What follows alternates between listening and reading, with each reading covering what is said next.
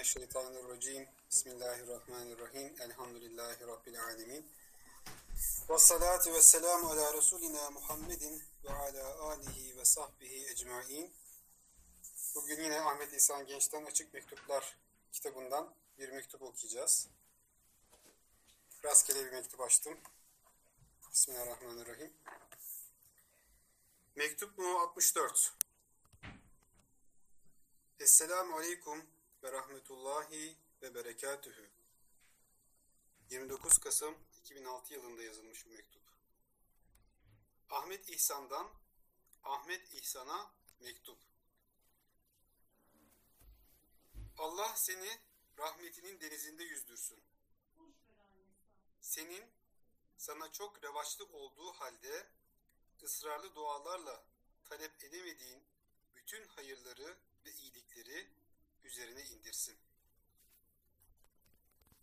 Kendini bana beğendirmek için çok oyunlara girdiğin gibi Ziya Paşa'nın ifadesiyle sen herkesi kör, alemi sersem mi sanırsın ki benim dışımda olanlara da enaniyetinden, bencilliğinden sahneler kuruyor, roller icra ediyor, sergiler açıyorsun. Gel, kendi muhasebene dönerek o tavırlardan silkin. İlla da birilerinin haydi canım sen de o kadar burnunu kaldırma demelerini mi bekliyorsun? Sana göre ciddi bir muhaseben var mı? A takımından bazıları gibi muhasebeni başkaları mı tutuyor? Senin namına gelecekte olanlar mı hesap verecek? Söyle bakalım. Muhaseben varsa ömürlük mü, yıllık mı, aylık mı, günlük mü? Bilesin ki üzerinden geçmekte olan her saniyenin mesuliyetini taşıyorsun. Hesabını vereceksin.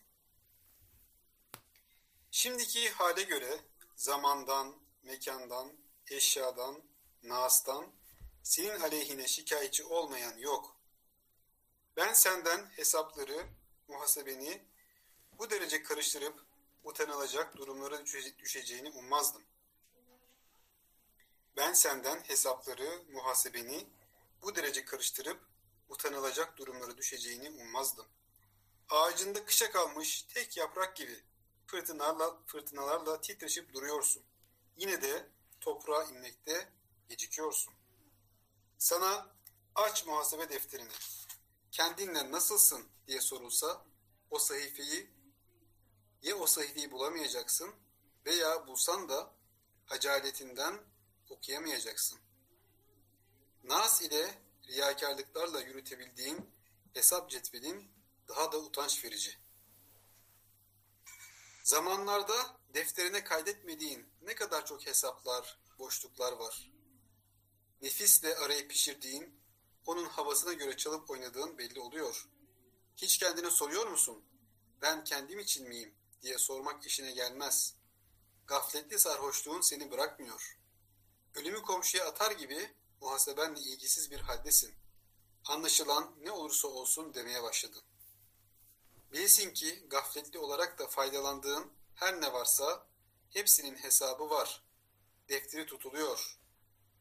Sana insan gibi insan olabilmek için her şey verilmiş. Verilenler muhasebe kütüğünde kayda geçmiş. En yakın bir istikbalde senin özel muhasebenle mizan için karşılaştırılacak, hesaba çekileceksin. Başkalarının intibahı için bir cehdin varsa sen farklı bir şahsiyetle nerelerde geziyorsun? Aklının hayrını göresi. İntibaha gel. Beni senin kendin için zahmete sokma, ateşlerle yakma, lütfen sayılı günlerimi zehirleme. Sen bana bu kadar zulmederken yine de sana selam ve rahmet diliyorum. Ahmet İhsan Genç. Evet. Ahmet İhsan Genç'ten Ahmet İhsan Genç'e mektubu okuduk. Konuyla alakalı yorum, görüşleriniz neler varsa açıklayabilirsiniz. Kamil abi.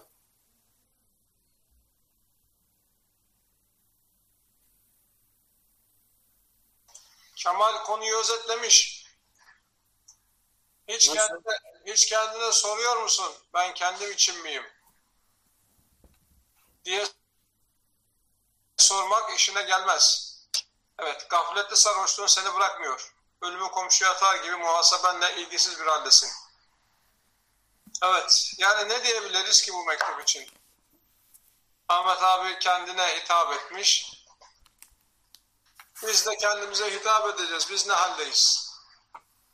Biz kendimizi beğeniyor muyuz? Mesela e, gerçekten kendini beğenen var mı? Yaptıklarından dolayı. Hadi insanın kendi beğenmesi e, tefahür, gururlanma, kibirlenme gibi algılanmasa bile içimizde kendimize sorduğumuz zaman iç alemimizde ya sen kendini beğeniyor musun? Allah'a kulluğumuzu beğeniyor muyuz? İnan ki ben hiç kendimi beğenmiyorum. Hani Üstad ne demiş? Yani beni ben kendimi beğenmiyorum, beni beğenenleri de beğenmiyorum demiş ya. Biz e, bu noktada böyle çok zayıfız. E, bilmiyorum yani şimdi bunu okunu okurken Ahmet abi işte kendi nefsine seslenmiş. Biz onu da yapmadık gerçi ama kendimize baş başa kaldığımızda ne yapıyoruz diye soracağız. Şu dünyaya gönderildik ebed için. Yani ebedi bir hayat için gönderildik. O ebedi hayatı yani ebedi hayat bizim aslında dilimizde çok basitleşiyor. Yani sonsuz bir hayat için dünyaya gönderiliyoruz. Orayı kazanmak için de elimize verilen şey sermaye ömrümüz. Bu ömrümüzü ne kadar değerlendirebiliyoruz? Ne kadar o sonsuz hayatı elde etmek için çabalıyoruz? Ben kendi adıma bu konuda notum çok kırık yani. Ee, çoğunluk maalesef gafletle geçiyor. Gafletli bir şekilde geçiyor. Bugün Mehmet kardeşe kısmen bahsettim. Okuduğum bir kitap vardı. Bir hizmet kahramanı. Ahmet abinin de iyi ahbabıydı. Biz de Ahmet abiyle cenazesine katıldıydık. Hacı Kemal Erimez diye. Onun biraz hikayesini okuyunca yani 60 küsür yaşlarında olmayan hastalığı yok. Eşi vefat ettiği sırada kendisi Tacikistan'da, Tacikistan iç savaşın olduğu bir yer. Telefon geliyor. Telefonda da o gelsin diye cenazeyi üç gün morgda bekletiyorlar. Diyor ki hatırasında ben diyor diyaliz hastası kızımın ölümünü bekliyordum diyor. Ama şey vefat etti diyor, eşim vefat etti diyor. Buraya geliyor cenaze sırasında Fatih Camii'nde e, tabi dehşet bir kalabalık vardı, biz de oradaydık. E, o, o hala o yurt dışındaki yaşadıklarını, işte hizmetini anlatıyor. Hep her saniyesi öyle yaşıyor. Biz kendimize bakıyoruz, kendime bakıyorum. Ben kendim için yaşıyorum sanki. Kendim için yaş. Cenab-ı Hak bize onun için göndermiyor. Ahmet abinin damının dersini hep aldık. Kendiniz için yaşamayın. Başkaları için yaşamanın dersini aldık. Ne demiş Hilmi'nin annesi? Hep Ahmet İhsan abi yani o babası hep kardeşlerim hep kardeşlerim diyordu. Biz onları kıskanıyorduk. Ders arkadaşlarım, kardeşlerim deyip duruyordu diyor. Yani o başkaları için hayatını vakfetmiş bir bahçe. Zaten kuş sütünde de onu yazmış. İşte buna rağmen o bile nefsinden nefsinden şikayet ediyor. Ona bir mektup yazıyor ama dediğim gibi o dolu dolu yaşadı bence. Ben yakın şahitlerinden biriyim. Boş durmazdı. Birkaç kişi ziyaretine gittiğimiz zaman bile hadi Risale okumuyor muyuz? Hemen başlar Risale okumaya. Hadi şu, şuradaki kitabı aç oku, tefsiri okuruz. Yani böyle dop dolu bir hayat geçirdi. Ve dediğim gibi onun e, en yakın talebelerinden biri olarak sizler de sizlerden birisi olarak ben kendimi o şekilde görmemiyorum yani maalesef. Üzülerek söylemiş olayım. Şimdi burada e, şey de görüyoruz yani nefis muhasebesi yapmak e, bir sünnet zannedersem. Bilmiyorum ya yanlış mı biliyorum. Fakat büyük zatların sürekli nefis muhasebesi yaptıklarını kendilerini çok ciddi Hazreti Ömer de başta olmak üzere çok ciddi nefis muhasebesi yaptıklarını biliyoruz. Burada Ahmet Esen abi de aslında sadece bu mektup değil pek çok yerde, diğer başka mektuplar da var bu kitabın içerisinde. E, nefis muhasebesi yaptığı, e, hatta kusütleri var. E, ve diğer e, Vicdandan Nefse Mesajlar adlı kitabı var. Burada çok ciddi Ahmet İhsan abinin kendisiyle ciddi nefis muhasebesi yaptığını, nefsinin çok ciddi köşeye sıkıştırdığını, ona karşı hiçbir şekilde müsamaha göstermediğini görüyoruz. Burada da yine nefsine karşı ciddi böyle bir yüklenme var. Yani kendine hiçbir şekilde e, alan, o nefis alan bırakmak istemiyor. Ve hatta ondan şikayet ediyor. Sen diyor beni de yakacaksın diyor. Gel bu inattan vazgeç diyor. Ee, burada bir, bir şey görüyoruz aslında. Bence şunu da sormak lazım. Biz bir şey yapmıyoruz demekten önce acaba bizim kendimize ait bir nefis muhasebemiz var mı? Muhasebesi yapıyor muyuz? Belirli aralıklarla, belirli günlerle, belki zaman, belki her gün olmasa bile haftalık bir çekip ya sen işte bak bunu niye böyle yaptın, niye bunu böyle yaptın? Ya sen kendine böyle bir çeki düzen vermek için acaba kendimizi köşeye sıkıştırıyor muyuz acaba? Burada bunu görüyoruz mesela. Ahmet abimin çok yerinde de bunu görüyoruz. Burada da önemli bir sünnetten aslında. Sünnet var. Sünnet terbiyesi var burada değil mi? Önemli bir ders burada. Belki de biz bu muhasebeyi kendimiz yapabilsek e, biz de o bir önce sözünü bahsettiğimiz o yüce zatların yoluna biraz daha yaklaşmaya belki imkanı bulabileceğiz. Kendimize belki çok alan bırakıyoruz. Kendimize daha serbest bir alan bırakıyoruz. Hesaba çekileceğimizi düşünmüyoruz. Burada dedi ya, o karşılaştırılacak dedi, yakında dedi. Verilenler muhasebe kütüğünde kayda geçmiş. En yakın bir istikbalde senin özel muhasebenle mizan için karşılaştırılacak. Hesaba çekileceksin. Başka eklemek isteyen kimseler varsa dinleyebiliriz.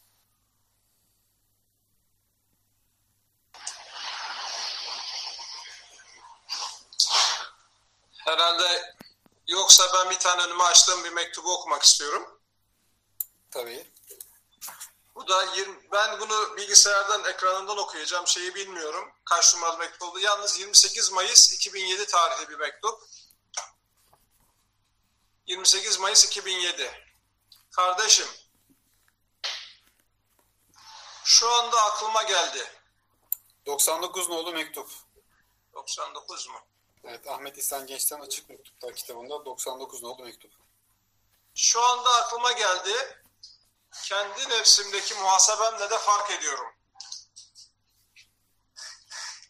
Bu dehşetli manevraların, faaliyetli hareketlerin, süratli cereyanların, hiçbir şeyin yerinde durmadığı alemde, bütün cihazlar içinde en mükemmelde bulunan, hakiki ahsen takvim sıfatında temayüz eden, ettirilen hakiki, ahseni takvim sıfatında temayüz eden, ettirilen insana bakıyorum da, o insan yani cami zenginliklerine rağmen pek çoğu durduğu yerde durmak,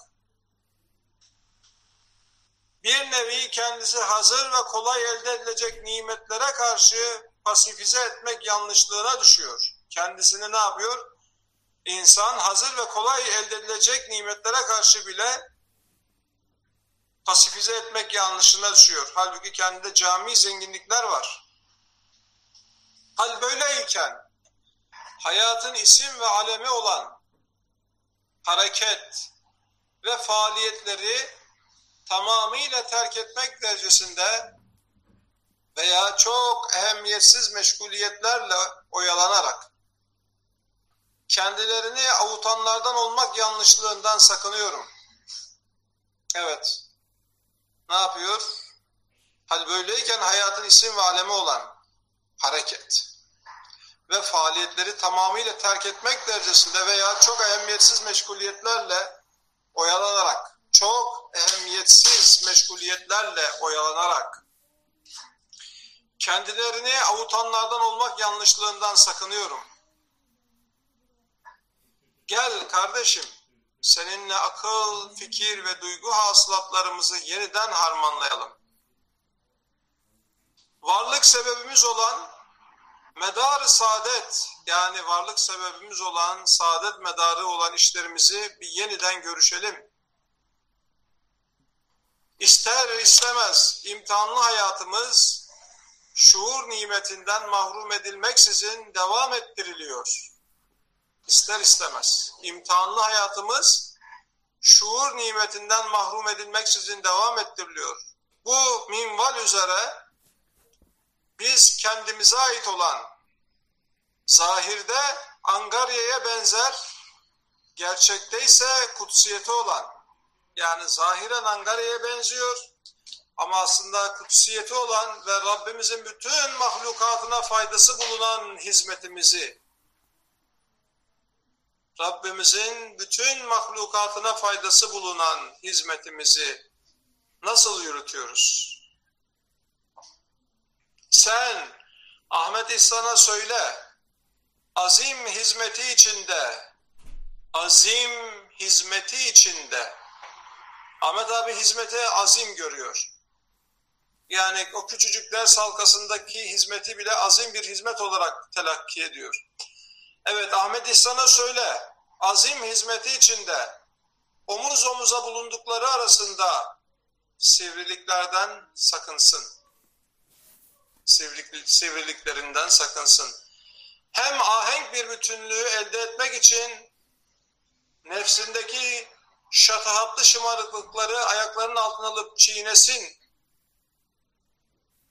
İlla da bir şey olmak istiyorsa veya veya yalnız bu sevda ile birileriyle yarışıyorsa yani illa bir şey olmak için birileriyle yarışıyorsa ne yapsın? Yol yakın iken ciddi bir dönüş yapsın. Birileriyle bir şeylerin yarışına girmenin bir manası yok yani bir şey olmak için. Allah'a kul olsun.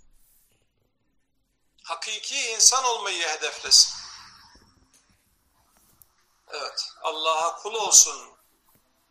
Hakiki insan olmayı hedeflesin. Faniyatın yaldızlı görüntülerinden farkı olmayan, faniyatın yaldızlı görüntülerinden farkı olmayan isim, sıfat, ünvan, makam ve rütbelerden ve bunlar için boğuşmalardan yüz çevirip vazgeçsin. Evet, bunlar ne? faniyatın yaldızlı görüntüleri. Odayı süslemek için asılmış balonlar gibi. Bunlar aynen onun gibi diyor. İsim, sıfat, ünvan, makam, rütbe bunlar için boğuşmalardan yüz çevirip vazgeçsin. Tekrar söylüyorum, kul olsun, insan olsun. Kardeşim, sorabilir miyim? Bizler enaniyetimizi yenebilmiş miyiz? Buzlarımız bir havzu kebirde erimiş mi? Buzlarımız, enaniyetimiz yani bir havzu kebirde, büyük bir havuzda erimiş mi? Veya güneşimizin ışıklarından inatlı kasıtlı olarak mahrum ettiğimiz mekanlar ve eşyalar mı var? Her fırsatta rahmeten lil alemin Efendimiz Aleyhisselatü Vesselam ümmetliğinden bahsederken bizim rahmet ve merhametimiz ne halette olduğunu bilmediğim parantez içinde bizim diyor rahmet ve merhametimiz nefsimizin inhisarı altında mı? Evet.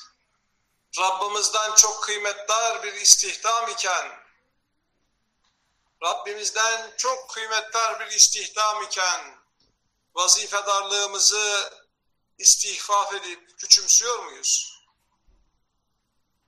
Hizmet, büyük harflerle hizmet, bizler için keyfi midir? Evet, soruyorum diyor. Hizmet, bizler için keyfi midir? Hadi gidelim bugün de derse bir görelim arkadaşları. Hadi bir biz şey yapsak bugün, şöyle bir Onları bir sevindirsek. Bunlar diyor keyfi midir? Birileri kendi hizmet ve vazifelerini biraz kendilerine benzetiyorlarsa biz onları mı taklit edeceğiz? Evet, birileri kendi hizmet ve vazifelerini biraz kendilerine benzetiyorlarsa biz onları mı taklit edeceğiz? Eğer böyle yanlışlara düşersek evet böyle yanlışlara düşersek ilahi nizama tetabuk ve tevafuk ettirebilmiş olur muyuz? İlahi nizama tetabuk mutabık diyelim tevafuk ettirebilmiş olur muyuz? Akıl ve kalbin bütün suallerin cevabı kendisinde olana karşı değil, haşa. Kendim gibi aciz içinde yuvarlananlardan sorabileceğim yüzlerce suallerle dolu. İnsani faziletimize ve şerefimize tevdi edilen hizmette, insani faziletimize ve şerefimize ne olmuş? Bir hizmet tevdi edilmiş. O hizmette aksamalara sebep olanlar, tekere taş koyanlar, ben bir şey yapmıyorum, kimseye bir zarar vermiyorum diyerek kenara çekilmekle örnek olabiliyorlar mı? Hizmetler filanlar için midir? Yoksa hakkın hatırına mı rağm olmalı? Ne dedi? Hizmetler filanlar için midir? Yoksa hakkın hatırına mı rağm olmalı? Hizmetler emir kumanda zincirinin kıskaçında mülahaza edilmez.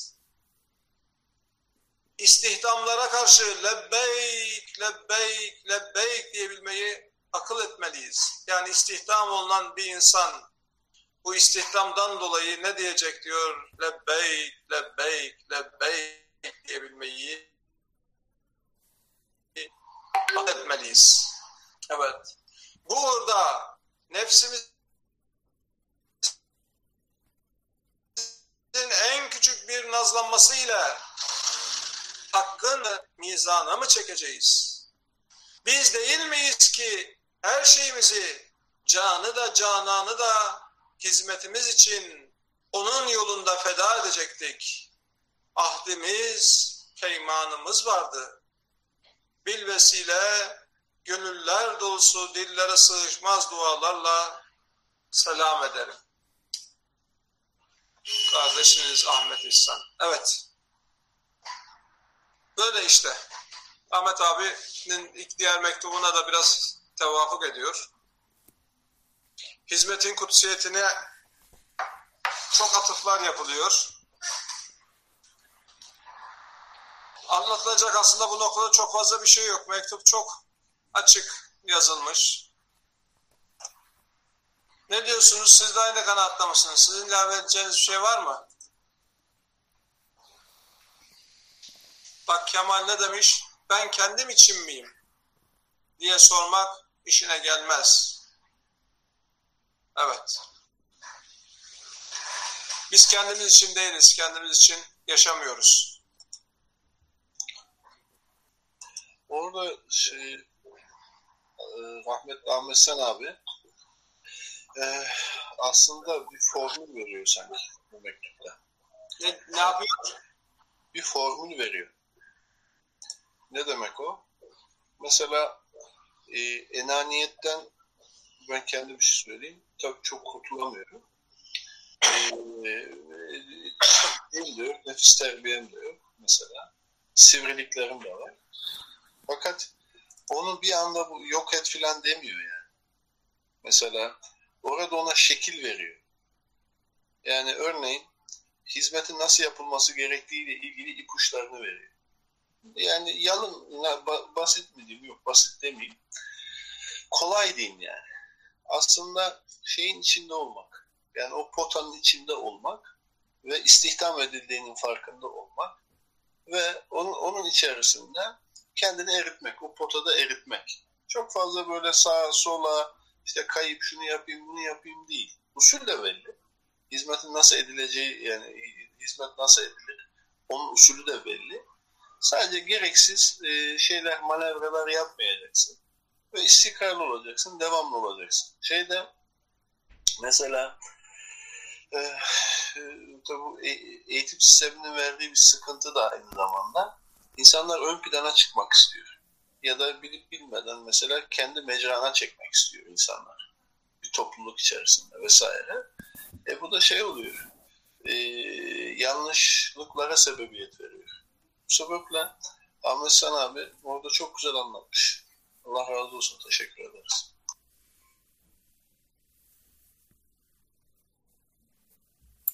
Mikrofonu kapalı Kamil abi. Siz istihdamı nasıl anlıyorsunuz? Ben istihdamı aslında e, şöyle söyleyeyim. E, ben kendim arayarak bulmadım ki mesela bazı şeyler. Örneğin e, orada şey de var tabii. Çok derinlikli de ben o kelimelere dökemiyorum o şeylere. İstihdamdan ben şunu anlıyorum. Mesela bir insan bir yere yerleştirilmiş. Tamam mı? Mesela talepte bulunsun ya da bulunmasın. Ama kabul edilmiş. Yani burada bir kabul görülmek ondan sonra e, meselesi var. Ben onu anlıyorum. Yani o kabul görülmüşlüğü elinin tersiyle itmemeyi anlıyorum. Evet. İlahi bir istihdam. Çok ehemmiyetli bir hadise. Orada siz bir iş yerinde çalışıyorken patron size güvenmiş, sizi seçmiş. Belki işte o iş yerine girmek için binlerce belki yüzlerce neyse insan yarışmış, bir işe girmiş. Seçilmiş mesela, birçok CV içerisinden seçilmiş. İşte ne veya insan kaynakları onu seçmiş, onun vasıflarına bakmış, onu seçmiş, o iş için uygun aday olarak görmüş. İlahi istihdamda bu nasıl olmuş olabilir? Bu ilahi bir istihdamsa sizler veya bizler nasıl seçilmişiz? Bunu ne yapmışız bunu seçilmek için? Bir şey yapmış mıyız? Bir çabamız olmuş mu? Ben şöyle olmadı. Buyur. İkiniz de kapattınız. Kemal kardeş buyur.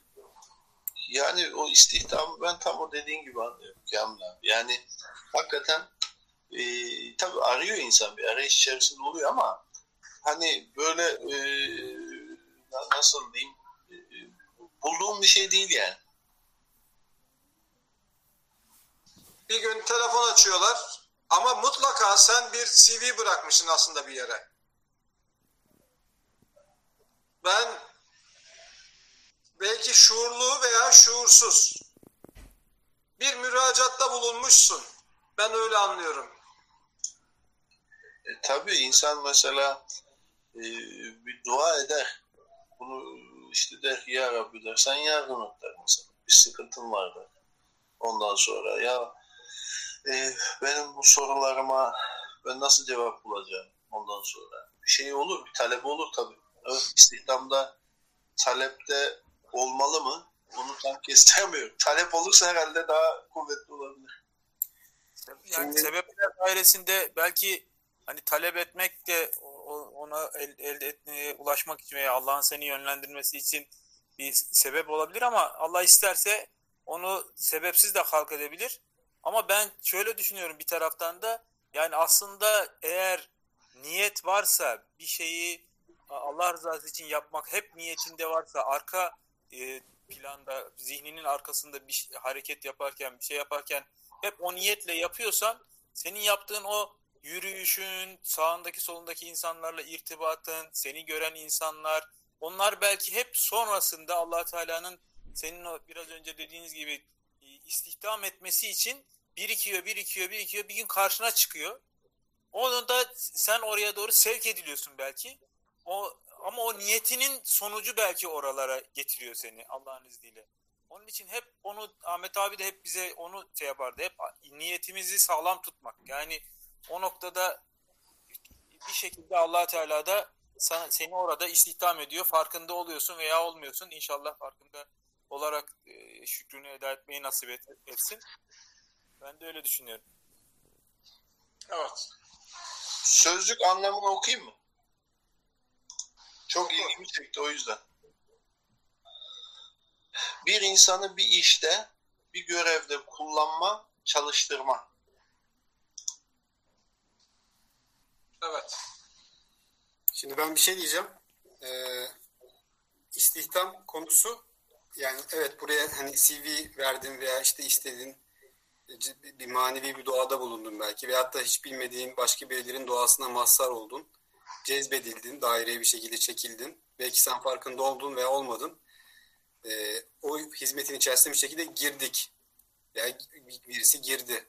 Aslında bu işin bundan daha önde olan ikinci boyutu aslında Ahmet abi birazcık da onu söylüyor. Hani sen demin dedin ya şirket sana bir e, vazife tevdi etti. Seni binlerce kişi arasından seni e, seçtiği bir şekilde o çok önemli değil hani hangi vasfın vardı veya bir şeydi.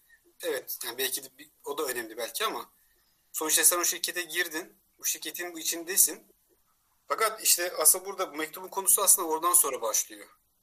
Yani diyor ki sen madem burada istihdam edildin senin bir köşeye çekilip e, kendini pasifize etme hakkına sahipsen değilsin. Madem istihdam edileceksin burada o zaman e, şeyin açık olsun yani kendini pasifize etme kenara çekilme. İkincisi de yine hani şirket örneğinden gidelim. Birçok kimse mesela özellikle bizim toplumumuzda da böyle insan siyasi hayatta da böyle toplumsal hayatta da böyle fedakar insanlar az. Hani gerçekten fedakar olup işin içine girip paçaları sıvayıp fedakar insanlar az fakat yapılan işten sonra onun kaymağını yemeye çalışan insanlar çok daha fazla. İşte onlar nefsin büyük bir aldatmacısı. Bu cemaat hayatında da mevcut. Toplumsal hayatta da mevcut. Şirketlerde de mevcut. Siyasi hayatta da mevcut. Onlar ne yapıyorlar? Kısa yoldan makam, mevki, ünvan ve rütbe peşinde koşuyorlar. Bu mektupta da diyor ki Ahmet abi. Yani sen diyor illa bir şey mi olmak istiyorsun? İlla bir e, bir makam mı alman gerekiyor veya bir mevki mi alman gerekiyor? Önce diyor bunlardan bir kurtul. Önemli olan hakiki bir kul olmak. Önemli olan şey e, hakiki bir kul olmak. Sen hizmetle mükellefsin. Hizmet yapacak olan adam da yani paçasını sıvayacak. işin içine girecek, terleyecek, belki çamura batacak.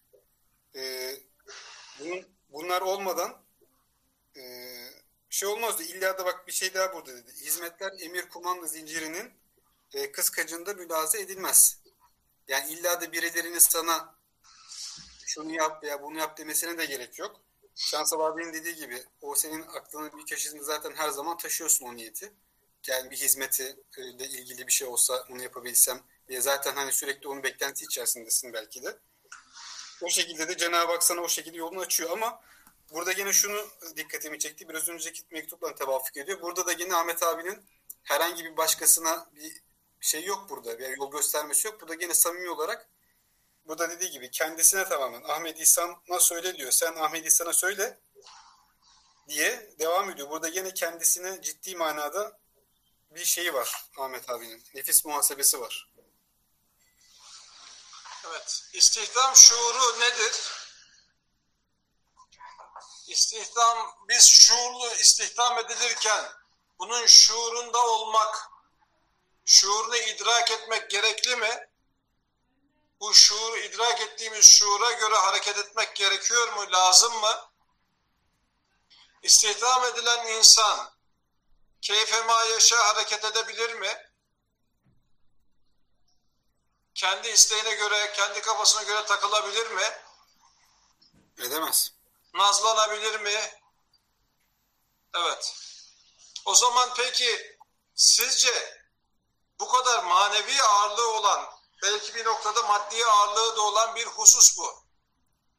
Sizce bu bir e, nimet cinsinden görülebilir mi?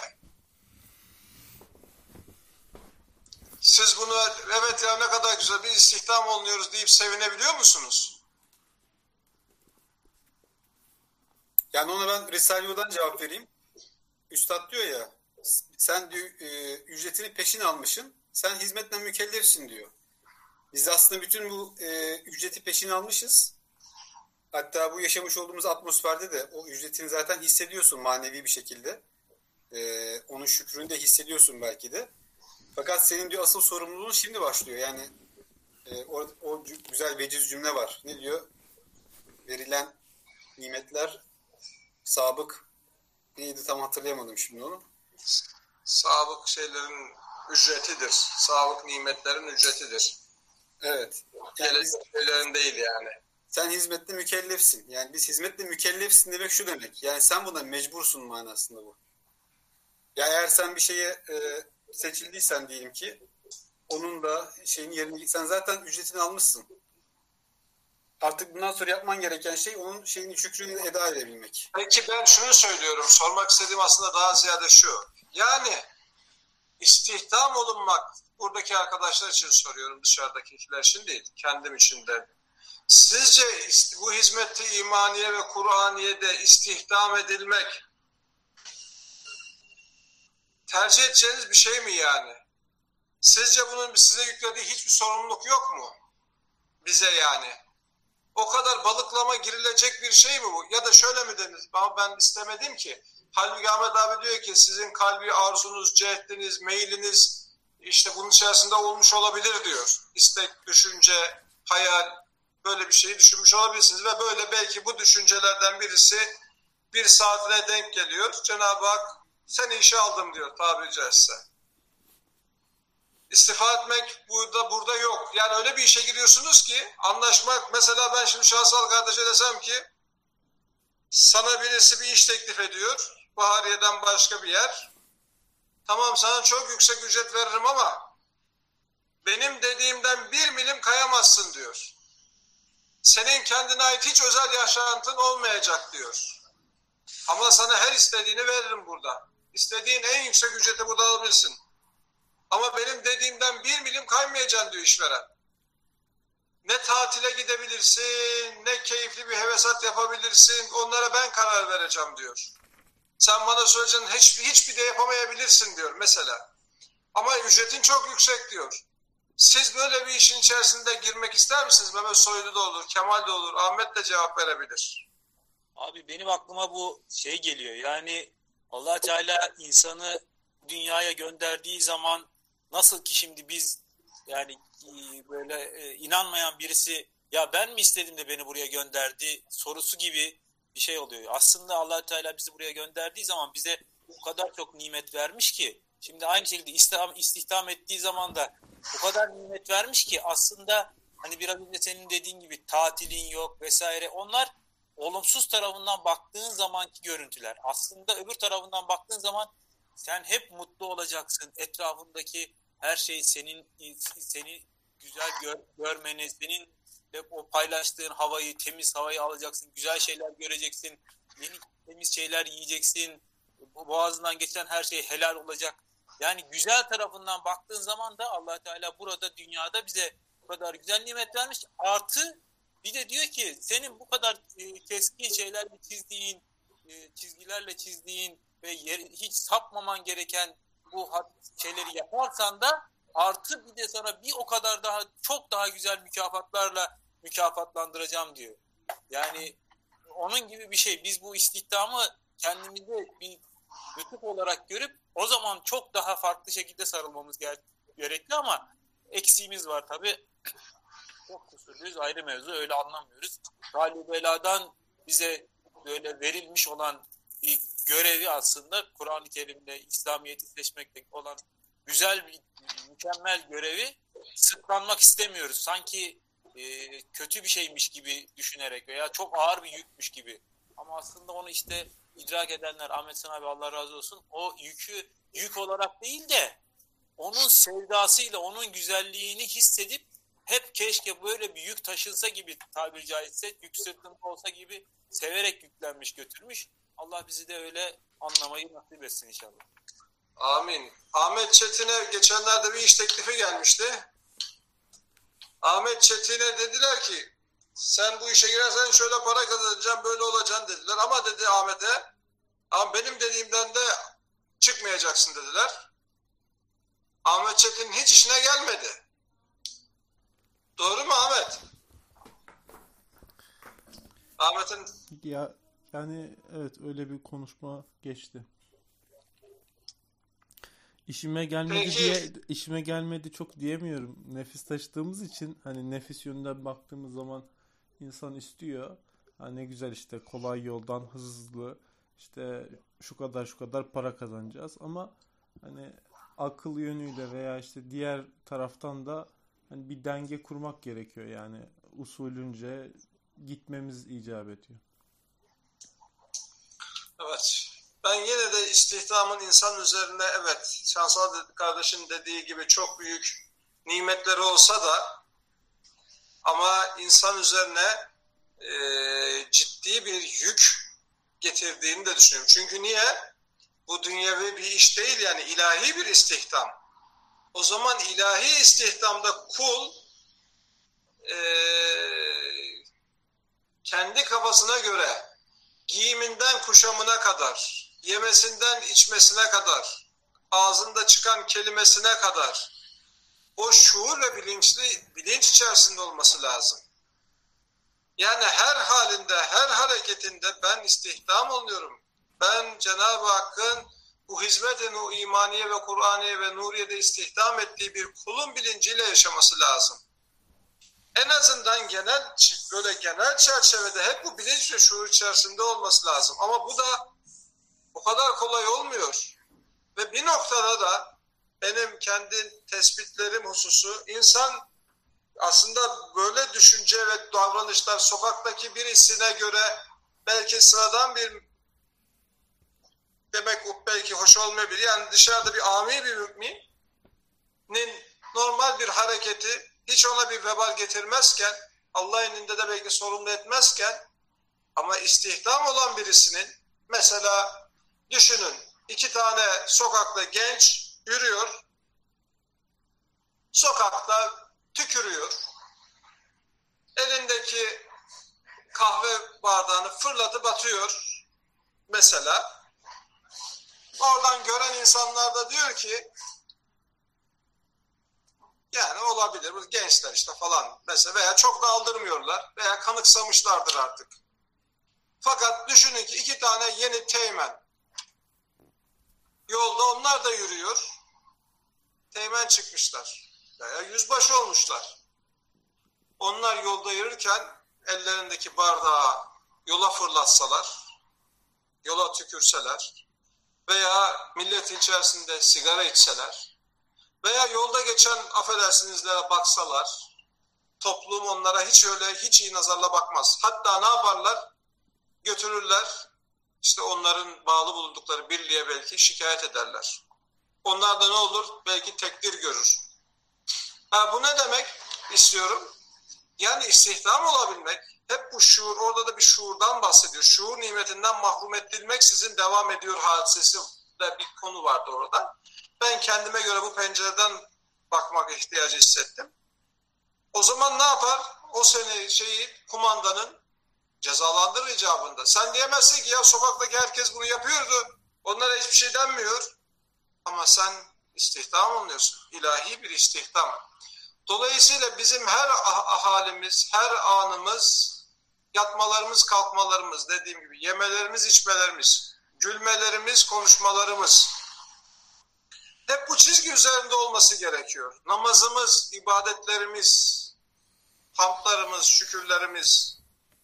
Dolayısıyla bu istihdam insana ciddi manada da aslında evet aşırı derecede yüksek getirileri olsa da ama bu işin içerisinde tokatlar da var, ikazlar da var. İşte o insan onun bilinç ve şuurunda olacak. Ben bu kadarla iktifa etmek istiyorum. İlave eden varsa konuyla alakalı memnuniyetle dinleriz. Saat 8'e 7 var. Eğer devam edersek Mehmet kardeş bir mektup daha okuyabilir bize. Bugünlük bu kadar yetsin abi. Tamam. Teşekkür ederiz. Allah razı olsun. Görüşmek üzere inşallah. Selamünaleyküm. Aleykümselam. Allah razı olsun.